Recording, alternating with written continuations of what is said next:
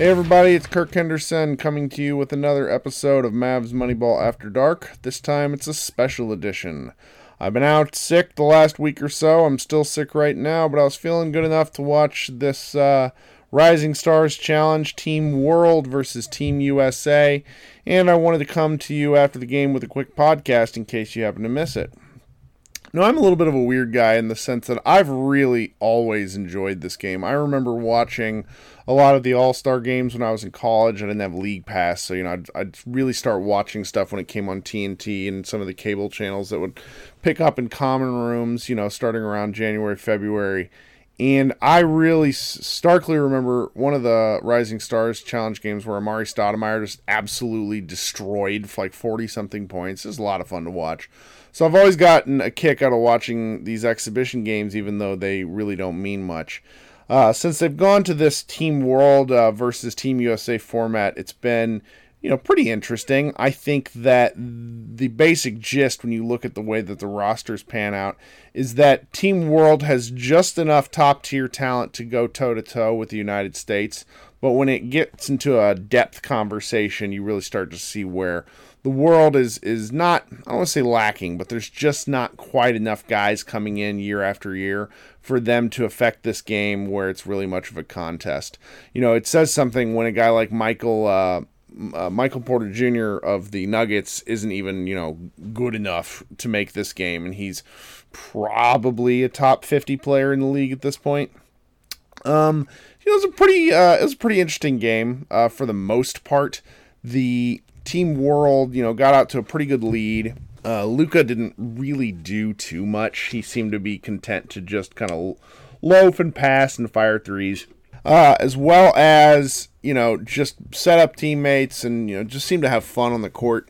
He was involved in a couple of of outstanding plays in the uh, second quarter, one of which he was really a poster for uh, a Ja Morant, uh, Zion Williamson alley oop, which was just incredible. But Luka had, you know, a highlight play of his own to end the half. He hit a half court buzzer beater over Trae Young, which, you know, Trey didn't really play defense, but it was off the glass and one of those shots where everybody on the court's just laughing and it's really fun to see how much fun these guys have playing basketball. So, and that's really why I end up watching these games just to see how much, see how everybody interacts.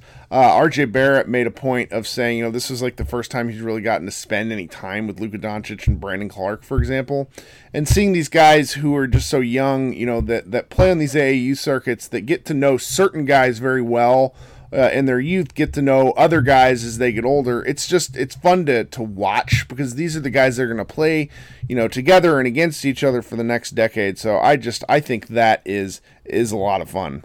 Uh, things came apart for Team World in the third quarter when the bench unit of of uh, Team World, which was like Mo Wagner, Svi Mykhailiuk, Josh Okogie, and Nickeil Alexander Walker. Like they just they weren't able to to do anything against Miles Bridges, Collin Sexton, who is just the most gun happy player I've ever seen. It's really funny to watch him in, a, in an exhibition. He does not want to pass. Luka got some more playing time in the third quarter, but he really he kind of got froze out by situation.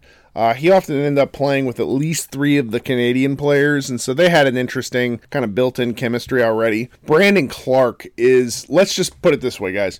I am glad that the Mavericks, you know, had to send the pick to Atlanta because had they gotten in the top four somehow during the draft lottery and then not picked, you know, Brandon Clarke at three or four, I probably would have lost my mind. He is just so outstanding around the basket and the kind of guy that, you know, if he were in a, a rotation with, you know, Dwight Powell and Porzingis and uh, Maxi Kleber, it really would be outstanding to watch. So, you know the the game got out of hand and ended up being a little bit of a dunk contest uh, in the fourth quarter. And Luka, you know, he had a one more three, and then he actually had a really bad dunk of his own, which was fun to watch. But you know, uh, other than that, it was just really an enjoyable game. The uh, as I as I wrote in the recap, the two guys who did the announcing um, for TNT, Myles Turner and Donovan Mitchell, really did an excellent job. It was fun to listen to guys who actually like basketball, and you know the uniforms were great. Luka's shoes were just oh my god!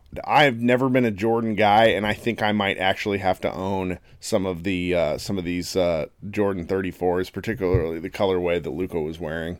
Um, there aren't any Mavericks involved tomorrow night with the you know All Star Saturday night, so we probably won't have much to say. I really do recommend everybody check it out if you've never uh, watched All Star Saturday night. They they really do a good job with presentation. It's a lot of fun. We may be back, Josh and I both, on Sunday if Luka happens to have you know one of those games. But uh, if not, uh, we will come to you at some point during the next week with you know special podcasts as we're trying to make it through the All Star break. As always, this is been Kirk Henderson. I apologize. My voice is a little bit rough at times. I'm still getting it back after I've been sick. I appreciate you guys tuning in and listening while I've been out.